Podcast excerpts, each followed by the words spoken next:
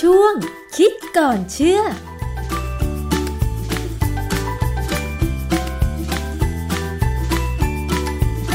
พบกันในช่วงคิดก่อนเชื่อกับดรแก้วกังสดานนภัยนักพิษวิทยากับดิฉันชนาทิพไพรพงศ์นะคะ ติดตามรับฟังกันได้ เพราะว่าเราจะนำงานวิจัยเกี่ยวกับเรื่องต่างๆ มาพูดคุยและอธิบายโดยอาจารย์แก้วให้เข้าใจกันอย่างง่าย ๆ นะคะ วันนี้เรามาติดตามประเด็นที่ได้รับความสนใจกันอย่างมากเลยในช่วงเดือนเมษายน 2566 นะคะ นั่นก็คือข่าวการฆาตกรรมของหญิงคนหนึ่ง ที่ตามข่าวบอกว่าเธออาจจะใช้สารพิษในกลุ่มไซยาไนด์ผสมน้ำหรืออาหารให้เพื่อนในวงแชร์ กินหรือดื่ม แล้วบุคคลเหล่านั้นเนี่ยบางคนเสียชีวิต แต่ว่าบางคนก็รอดมาได้นะคะ สารพิษกลุ่มไซยาไนด์เราเคยรับรู้กันตามข่าวนะคะ ว่ามันมี การใช้สารเนี้ยฆาตกรรมต่อเนื่องทั้งในต่างประเทศแล้วรวมถึงในภาพยนตร์ด้วย เรื่องของสารพิษไซยาไนด์นี้มันมีความเป็นพิษอย่างไร มีข้อควรระวังอย่างไร วันนี้เราไปถามความรู้เบื้องต้น เกี่ยวกับสารพิษกลุ่มไซยาไนด์จากอาจารย์แก้วค่ะ อาจารย์แก้วคะ ในฐานะที่อาจารย์เป็นนักพิษวิทยาเนี่ยขอคำอธิบายเกี่ยวกับเรื่องของสารกลุ่มไซยาไนด์หน่อยค่ะว่า มันอันตรายขนาดไหนคะอาจารย์ไซยาไนด์เนี่ยนะครับเป็นสารพิษที่ ฆ่าให้ตายได้เร็วมาก เร็วแบบชนิดเรียกว่าไม่ทันสั่งเสียเลยไซยาไนด์เนี่ยเวลาเราได้ยินข่าวเนี่ยมักจะเป็นในรูปของสารประกอบไซยาไนด์ซึ่งอนุมูลไซยาไนด์เนี่ยรวมตัวกับธาตุอื่น ในรูปของเกลือ ที่เรารู้จักกันดีคือโซเดียมไซยาไนด์โพแทสเซียมไซยาไนด์แล้วก็แคลเซียมไซยาไนด์ค่ะแต่ถ้าในรูปของแก๊สเนี่ยจะอยู่ในรูปของไฮโดรเจนไซยาไนด์ซึ่งไฮโดรเจนไซยาไนด์เนี่ย จำได้ว่าในสมัยสงครามโลกครั้งที่สองเนี่ยฮิตเลอร์สั่งให้นาซีเนี่ยใช้แก๊สเนี่ยลมควันฆ่าพวกยิวตายไปเยอะเลย แสดงว่าไซยาไนด์นี่มันอยู่ได้ในหลายรูปทั้งเกลือแล้วก็แก๊สใช่ไหมคะอาจารย์ อันนั้นคือในลักษณะของสารอนินทรีย์ค่ะ แต่ในรูปของสารอินทรีย์หมายความว่าเกิดขึ้นใน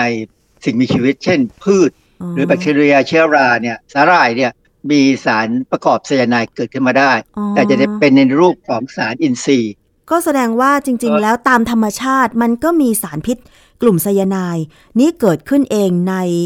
อยู่ในกลุ่มของทั้งพืชก็มี แต่เป็นสารอินทรีย์ แต่มีความเป็นพิษเหมือนกันไหมคะอาจารย์ ถ้าอยู่ในพืชอาจยังไม่เป็นพิษจนกว่าจะถึงสภาวะหนึ่งที่เหมาะสมนะฮะเช่นพืชเช่นอัลมอนด์อัลมอนด์เราก็กินอัลมอนด์นะใช่ลูกเดือยถั่วลิม่าถั่วเหลือง ผักโขมหน่อไม้ มันสำปะหลัง มันสำปะหลังเนี่ยเป็นตัวที่สร้างปัญหาค่อนข้างเยอะ เพราะว่ามีไซยาไนด์เยอะแต่อยู่ในรูปของสารประกอบอินทรีย์ค่ะซึ่งขณะที่อยู่ในมันสำปะหลังเนี่ยจะยังไม่ทำงานไม่มีความเป็นพิษ จนกว่าเมื่อมีการบดผ่าฉีกสับเวลาททำแป้งเนี่ยไซยาไนด์เนี่ยจะอยู่ในเซลล์ของมัน แล้วก็จะมีเอนไซม์อีกชนิดหนึ่งอยู่ในส่วนที่เขาเป็นถุงอยู่ในเซลล์ของมันสำปะหลังเนี่ยพอถุงเนี่ยแตกเอนไซม์ออกมาก็จะย่อยทำให้สารประกอบไซยาไนด์อินทรีย์ที่ยังไม่เป็นพิษเนี่ยกลายเป็นไฮโดรเจนไซยาไนด์ซึ่งมีความเป็นพิษอืมแต่ความจริงมีเรื่องหนึ่งที่น่าสนใจ ในตัวเราเนี่ยเราก็กินวิตามินตัวหนึ่ง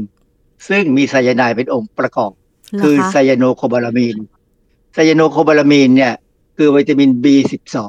ซึ่งจำเป็นมากกับมนุษย์เราขาดไม่ได้ ถ้าขาดแล้วมีปัญหาแน่ แต่ว่า การที่ไซยาไนด์อยู่ในรูปของไซยาโนโคบาลามีนเนี่ยไม่มีปัญหาไม่มีอันตราย อนุมูลไซยาไนด์เนี่ยที่อยู่ในวิตามินเนี่ยเขาเป็นตัวทำให้วิตามินเนี่ยมีรูปร่างมีการทำงานที่เหมาะสม เพราะฉะนั้นจะเห็นว่าสารเคมีตัวหนึ่งเนี่ยมีทั้งโทษและทั้งประโยชน์นะขึ้นอยู่กับรูปรูปแบบของเขาว่าเขาอยู่ในรูปไหนอ๋อแล้วก็ปริมาณที่กินเข้าไปค่ะ สารประกอบไซยาไนด์ที่เป็นสารประกอบอินทรีย์อยู่ในพืชชนิดไหนบ้างนะคะ อาจารย์ ก็จะเป็นพวกอัลมอนด์เนี่ยที่เราชอบกินไงนะลูกเดือย ถั่วเหลือง หน่อไม้ มันสำปะหลัง คือหน่อไม้เนี่ยเคยมีกรณีคือเวลาเป็นหน่อขึ้นมาใหม่ๆเนี่ยแล้วมักจะไปตัดมากินเนี่ยบางครั้งเนี่ยหน่อไม้บางที่ขึ้นกับที่ด้วยนะว่าดินตรงไหนเนี่ย ก็อาจจะมีไซยาไนด์ค่อนข้างสูงเพราะฉะนั้นเนี่ยเวลาจะเอามากินเนี่ยต้องต้มให้นานหน่อยเทน้ำทิ้งให้บ่อยพวกพืชที่มีไซยาไนด์เนี่ยชนพื้นเมืองต่างๆ ไม่ว่าจะประเทศไหนเนี่ย เขามักจะรู้วิธีที่จะกำจัดไซยาไนด์ทิ้ง ค่ะ ซึ่งถ้าอยู่ในรูปของสารประกอบ อินทรีย์ไซยาไนด์แล้ว ถ้าไซยาไนด์นั้นไม่ถูกนำมา แปลงให้มันปลอดภัย ถ้ากินเข้าไปก็มีความอันตรายเหมือนกับไซยาไนด์ที่เกิดตามข่าวใช่ไหมคะอาจารย์คือปกติมันไม่มากอะมันมีน้อยนะครับ เราก็ไม่ค่อยเจอปัญหายกเว้นมันสำปะหลังเนี่ยที่จะมีมากมีกรณีเนี่ย เด็กเข้าไปในไร่มันสำปะหลังกับพ่อแม่เนี่ยแล้วก็ไปนั่งเล่นกัน แล้วก็ขุดหัวมันมาแล้วกินกินเข้าไปเนี่ยได้เรื่องเลย เพราะว่าการกินเนี่ยมันทำให้เซลล์ของมันสำปะหลังแตกพอค่ะแตกแล้วเนี่ยเอนไซม์ที่อยู่ในถุงเฉพาะของในเซลล์เขาเนี่ยก็จะออกมาทำงานทำให้ไซยาไนด์ที่เป็นสารประกอบอินทรีย์เนี่ยเปลี่ยนไปเป็นไฮโดรเจนไซยาไนด์ซึ่งเป็นแก๊สซึ่งเป็นตัวที่มีปัญหา เวลาเขาเก็บมันสำปะหลังมาเก็บไว้ในโกดังเนี่ย ต้องมีการระบายอากาศให้ดี เพราะว่าระหว่างที่เก็บเนี่ยไซยาไนด์ค่อย ๆ หลุดออกมาค่ะ แต่ว่าถ้าจะกำจัดหรือว่าถ้าจะทำให้อาหารเช่นมันสำปะหลัง ไม่มีสารประกอบอินทรีย์ที่เป็นพิษนั้นก็ต้องทำให้สุกหรือเปล่าคะอาจารย์ หรือว่ากำจัดด้วยวิธีไหนได้อีกคะเออมันสำปะหลังเนี่ยจะมีอย่างน้อยสองสายพันธุ์ใหญ่ ๆ คือที่เราเรียกว่าสวีทคาสวากับบิ t เตอร์คาสวา สวีทคาสวาเนี่ยคืออันที่เขาปลูกกัน เพื่อจะมาทำเป็นแป้งมันที่เราจะเอามากิน ถ้าเป็นบิ t เตอร์คาสวาเนี่ยเรามักจะเอาใช้ทำเป็นแป้งมันสำหรับอาหารสัตว์ กระบวนการผลิตแป้งทั้งสองอย่างเนี่ยคนที่ผลิตเขาจะรู้ว่าควรจะทำอย่างไร ถึงจะไล่ไซยาไนด์ออกไปได้หมด อืมค่ะ แต่ว่าไซยาไนด์ที่เกิดตามข่าว อันนี้มันเป็นยังไงคะอาจารย์ อันนี้เป็นเกลืออนินทรีย์ก็เป็นพวกโซเดียมโพแทสเซียมไซยาไนด์ อันนี้มีอันหนึงที่ผมประหลาดใจมาก แต่ว่าก็เข้าไปตรวจดูในเว็บออนไลน์นะมีการขายนะ มีการขายได้ แต่ตอนที่เห็นเขาบอกว่าปิดไปแล้ว แสดงว่าคนที่เป็นคนที่สงสัยว่าเป็นฆาตกรเนี่ยเขาคงไปซื้อมาจากพวกออนไลน์นี่แหละ มีการขายแบบชนิดที่ว่าซื้อไม่ยากเพราะเขาส่งมีรถมาส่งอะ่ะ จริง ๆ ในห้องปฏิบัติการตามมหาวิทยาลัยต่าง ๆ เนี่ย ภาควิชาเคมีเนี่ยส่วนใหญ่จะมีไซยาไนด์ค่ะหรือบางภาควิชา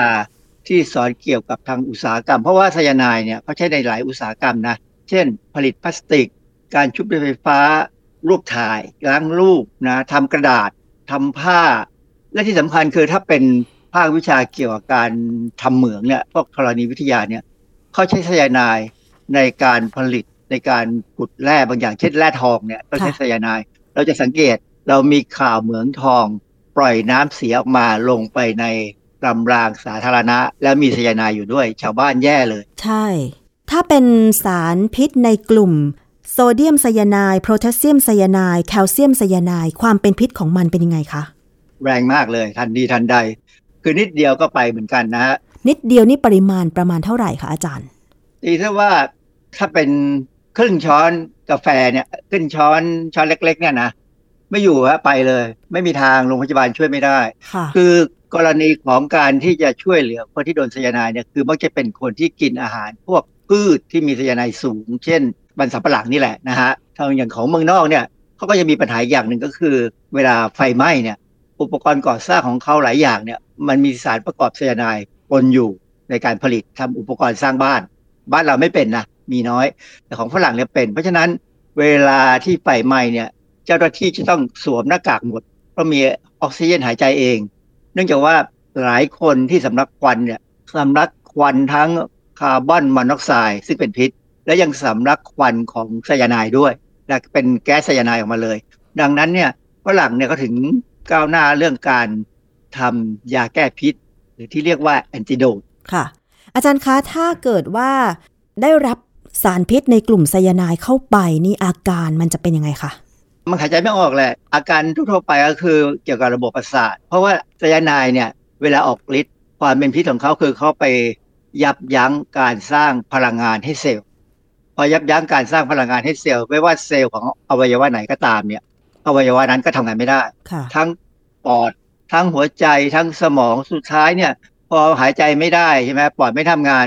มันก็มีอาการเหมือนคนหายใจไม่ออกตายอะในน้อยๆเนี่ยก็จะอาจเห็นอาการว่า เป็นตัวเขียวนะบางครั้งตัวเขียวเล็บเขียว เวลาเขาบอกว่าคนบางคนจะเจอสารพิษบางอย่างเนี่ยมีอาการไซยาโนซิสความหมายคือว่าเล็บเขียวค่ะเพราะว่าไซยาไนด์ทำให้เล็บเขียวเหมือนกันแต่สารพิษอื่น ก็ทำให้เล็บเขียวได้เหมือนกัน เลือดเนี่ยปกติมันต้องถูกการถูกได้รับการฟอกให้เป็นออกสีแดง แต่ว่าถ้าเป็นเลือดที่ไม่ได้ฟอกอากาศให้ดีเนี่ยไม่ได้เอาคาร์บอนไดออกไซด์ออกไปเนี่ย ก็จะเป็นเลือดที่ออกเขียวๆนะจากเส้นเลือดดำค่ะ คือร่างกายจะขาดพลังงานหมดราะฉะนั้นก็จะหมดแรงแหละนะค่ะแล้วก็ขึ้นอยู่กับว่าได้รับมากหรือได้รับน้อย ก็นี่ประเด็นปัญหาหนึ่งที่เราเจอในการให้สัมภาษณ์นะบางครั้งเนี่ย ก็ไปเจอข่าวว่าเอ่อมีบางคนเนี่ย ก็ให้ข้อมูลว่าไซยาไนด์เนี่ยออกฤทธิ์โดยการจับตัวกับเหล็กในฮีมของเม็ดเลือดทำให้เกิดเป็นไซยาโนฮีโมโกลบินทำให้เม็ดเลือดเนี่ยพาออกซิเจนไปยังเซลล์ต่างๆ ไม่ได้ ซึ่งอันเนี้ยมันเป็นข้อมูลที่ ผมดูแล้วนะ บางแห่งเนี่ยเขาก็พูดอย่างนี้ทั้งแม้กระทั่งฝรั่งนะก็พูด แต่มันไม่มีเอกสารอ้างอิงว่าเป็นจริงหรือไม่เป็นจริง ในขณะที่ในตำราชีวเคมีที่ผมเรียนมาตั้งแต่เมื่อสี่ห้าสิบปีก่อนเนี่ย ถึงปัจจุบันนี้เขาก็ยังเรียนอยู่ไซยาไนด์เนี่ยอนุมูลไซยาไนด์เนี่ยทำให้เกิดพิษในไมโตคอนเดรียค่ะไมโตคอนเดรียเนี่ยอยู่ในเซลล์เราทำหน้าที่สร้างสารให้พลังงานที่เราร่างกายต้องเอาไปใช้และนี่ไซยาไนด์เนี่ยจะไปยับยั้ง ในขั้นตอนที่จะมีการสร้างสาร ATP ซึ่งเป็นสารให้พลังงาน แล้วก็ไปยับยั้งไม่ให้ออกซิเจนถูกเอามาใช้ในกระบวนการ ดังนั้นกระบวนการใช้ออกซิเจนจะหยุดหมดอืมร่างกายเนี่ยจะสร้างพลังงานได้อย่างเดียวจากกระบวนการที่ไม่ใช่ออกซิเจน ซึ่งเมื่อใช้กระบวนการไม่ใช้ออกซิเจนเนี่ยจะได้พลังงานน้อยมากค่ะและจะเกิดมีแลคติกแอซิดหรือกรดแลคติกเนี่ยออกมาทำให้เลือดเป็นกรด ดังนั้นเนี่ย เวลาที่คนไข้ซึ่งโดนไซยาไนด์เข้าไปในปริมาณที่ไม่มากจนตายทันทีเนี่ยนะไปถึงโรงพยาบาลเนี่ยสิ่งหนึ่งที่เขาจะทำได้ก็คือว่าเจาะเลือดดูว่าในเลือดนี่มีมีสภาวะของความเป็นกรดสูงไหม เพราะว่ากรดเนี่ยจะมาจากการที่เซลล์ต่างๆ ของร่างกายเนี่ยสร้างพลังงานโดยไม่ใช้ออกซิเจนซึ่งจะได้สิ่งที่ตามมาคือกรดแลคติกค่ะเพราะฉะนั้นบางครั้งเนี่ยผู้ป่วยเนี่ยอาจจะเสียชีวิตด้วยสภาวะความเป็นกรดสูงด้วย ถึงแม้ว่าจะมีโอกาสค่อนข้างน้อยในการช่วยเหลือชีวิต คนที่ได้รับสารพิษในกลุ่มไซยาไนด์แบบนี้ ได้ข่าวว่ามันมียาถอนพิษด้วยใช่ไหมคะ ยาถอนพิษคืออะไรแล้วมันได้ผลขนาดไหนคะอาจารย์คือยาถอนพิษที่เขาพูดกันในข่าวเนี่ยคือโซเดียมไทโอซัลเฟตความจริงก็เป็นส่วนหนึ่งในยาถอนพิษ เวลาใช้เนี่ยต้องใช้ให้เป็น เพราะต้องฉีดเข้าเส้น คุณให้กินธรรมดาไม่ได้ ต้องฉีดเข้าเส้นเลย ยาถอนพิษเนี่ย จะเป็น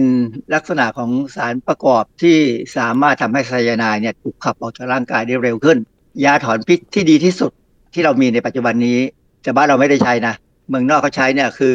ไฮดรอกโซโคบาลามีนไฮดรอกโซโคบาลามีนเนี่ยเป็นรูปแบบหนึ่งของวิตามิน B12 เราเรียกวิตามิน B12A เหตุที่เขาใช้วิตามินตัวนี้มาจับไซยาไนด์ที่อยู่ในเลือดได้ก็เพราะว่าตัวไฮดรอกโซโคบาลามีนเนี่ย ยังทำงานได้ไม่ดี เมื่อไหร่ก็ตามที่เจอไซยาไนด์เจ้าสารตัวเนี้ยจะเข้าไปจับไซยาไนด์ไว้ทำให้กลายเป็นไซยาโนโคบาลามีน ซึ่งเป็นวิตามิน B12 ที่ทำงานเต็มที่ เขาใช้ความที่ว่าวิตามิน B12 จะต้องมีไซยาไนด์อยู่เนี่ยก็เลยไปเอาวิตามิน B12 ที่ยังไม่มีไซยาไนด์มาเป็นยาถอนพิษอืมให้มันมันเข้าไปจับไซยาไนด์ในเลือด ซึ่งอันเนี้ยเป็นยาที่ใช้แล้วไม่มีผลข้างเคียง ใช้ได้ดีมาก ที่ยุโรปเนี่ยเขาใช้มากเพ ราะว่าเขามีปัญหาเรื่องเกี่ยวกับ โอกาสที่คนจะเจอไซยาไนด์สูงพอสมควรค่ะ แต่กรณีถ้าเป็นทางเมืองไทยเนี่ยที่เรามีการพูดกันว่า ในรถของคนที่ถูกต้องสงสัยเนี่ยนะเขามีสารโซเดียมไทโอซัลเฟตตกค้างอยู่ ความจริงโซเดียมไทโอซัลเฟตเนี่ยก็ใช้ได้ในการถอนพิษไซยาไนด์ค่ะแต่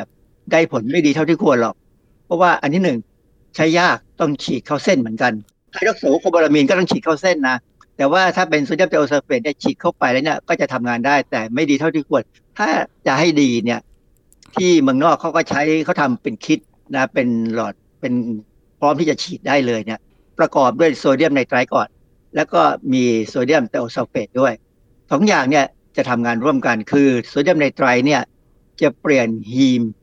อยู่ในเม็ดเลือดเราเนี่ย ให้กลายเป็นเม็ดฮีโมโกลบินคำว่าเม็ดฮีโมโกลบินเนี่ยจะเป็นลักษณะของ ฮีมที่จับออกซิเจนไม่ได้แล้ว แต่จะจับไซยาไนด์ได้ดี จากนั้นเนี่ยโซเดียมไทโอซัลเฟตจะเข้าไปดึงไซยาไนด์ออกมาจากเมทฮีโมโกลบิน แล้วก็ถูกขับออกจากร่างกายไป ร่างกายขับขับออกได้นะครับ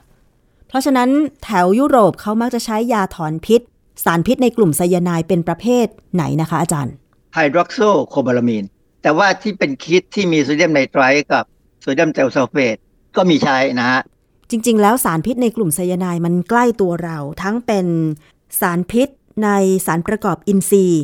ในพืชต่างๆ เช่นมันสำปะหลัง อัลมอนด์ลูกเดือย ถั่วเหลือง ผักโขมหน่อไม้ ซึ่งเหล่านี้มันอยู่ในอาหารมีปริมาณน้อย แต่ถ้าเกิดว่ากำจัดไม่ถูกต้องก็อาจจะ ได้รับสารพิษในกลุ่มไซยาไนด์เช่นเดียวกัน รวมถึงไซยาไนด์ที่เป็นสารอนินทรีย์ ในกลุ่มพวกโซเดียมไซยาไนด์โพแทสเซียมไซยาไนด์และแคลเซียมไซยาไนด์และอยู่ในรูปของก๊าซไฮโดรเจนไซยาไนด์จะเห็นได้ว่ามันอยู่อยู่รายล้อมตัวเรามากมากเลย โดยที่เราอาจจะไม่รู้ตัว เพราะฉะนั้นอาจารย์เราจะระมัดระวังยังไง ทั้งจากการกินอาหารที่มีสารพิษใน กลุ่มไซยาไนด์รวมถึงถ้ามันเป็นรูปการตามแบบของข่าวเนี่ยค่ะว่า มีคนหวังชีวิตโดยใช้สารพิษในกลุ่มไซยาไนด์แบบนี้ค่ะอาจารย์ จะให้ข้อคิดยังไงได้ค่ะ กรณีของสารประกอบไซยาไนด์ที่เป็นสารอินทรีย์ที่อยู่ในพืชที่เป็นอาหารเนี่ย ผมจะ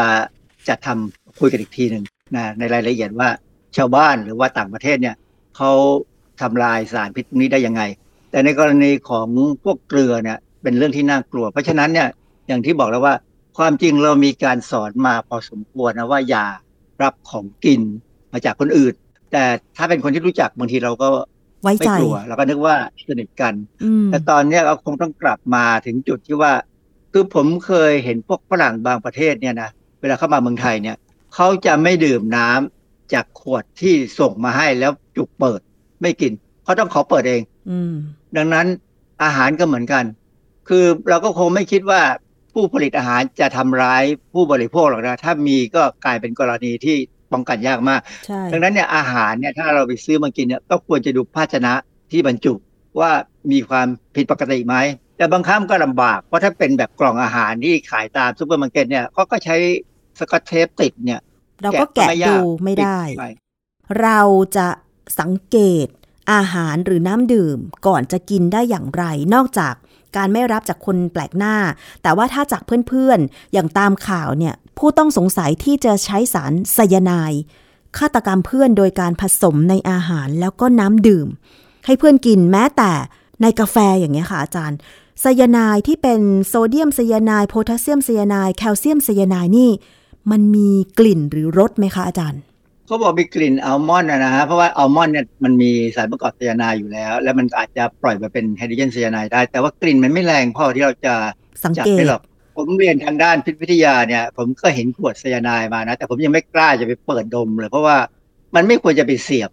ทางที่ดีที่สุดควรจะป้องกันยังไงดี ผมไม่อยากแนะนำเลยนะว่า เวลาไปกินอะไรเนี่ย ให้คนอื่นเขากินก่อนไปได้ไปซื้ออาหารร้านไหนก็ให้คนเขากินไปเยอะๆก่อน แล้วเราค่อยตามไปกินทีหลัง เราไม่ควรจะวิตกกังวลมากเกินไป ใช่ไหมอาจารย์ แต่ว่าถ้าเกิดมีใครที่ถึงแม้จะรู้จักกัน เอาอาหารกาแฟน้ำดื่ม มาให้เรากินควรจะให้คนนั้นเขากินก่อนใช่ไหมอาจารย์ แล้วเราถึงจะกินทำไม่ได้ ถ้าอย่างนั้นคงลำบากคือจริงๆเนี่ยผมกังวลกับการที่ว่าสมมติเรารู้จักใครสักคนหนึ่งที่เขาอยู่ในอุตสาหกรรม ใช้ไซยาไนในการผลิตสินค้าเนี่ยอันนั้นค่อนข้างน่ากลัวนะเพราะว่าเขาอาจจะ หยิบออกมาได้ แล้วตอนเนี้ยข่าวพวกนี้มันออกไปเนี่ยมันก็ทำให้คนเริ่มสังเกตว่าเออ เราทำงานที่ไหนแล้วมีไซยาไนด์ไหมแล้วอาจจะมาใช้ทำอะไรได้หรือเปล่าค่ะคือตอนนี้เนี่ยต้องระวังเอาตัวรอดให้ได้ ผมว่าการที่คนเราบางคนเนี่ยไม่มีสังคมมากมายนักเนี่ย มันก็อาจจะปลอดภัยกว่าคนที่มีสังคมเต็มไปหมด อาจารย์คะแล้วสารพิษในกลุ่มไซยาไนด์นี่เขามีการควบคุมยังไงคะเออถ้าที่ผมทราบเนี่ยกรมโรงงานอุตสาหกรรม จะควบคุมนะว่าใครมีต้องแจ้ง แต่ลักษณะการควบคุมเนี่ยสารพิษทุกชนิดเนี่ยมันเอาเข้ามาได้ เรามีชายแดนธรรมชาติเยอะเยอะมาก หลุดง่ายรั่วง่าย มาจากหลายประเทศนะฮะไม่ใช่แค่ไซยาไนด์หรอกตัวอื่นเยอะแยะเต็มไปหมด เพราะฉะนั้นเนี่ยทุกอย่างมันที่รอบตัวเราเนี่ยตอนนี้มันเริ่มอันตรายมากขึ้น ความปลอดภัยมันน้อยลง ก็ต้องระวังต้องสอนลูก สอนคนที่อยู่ในบ้านให้ระวังหน่อยคืออย่าสนุกเฮฮา เอาสนุกเข้าว่ามีอะไรก็กินนู่นกินนี่กัน ค่ะ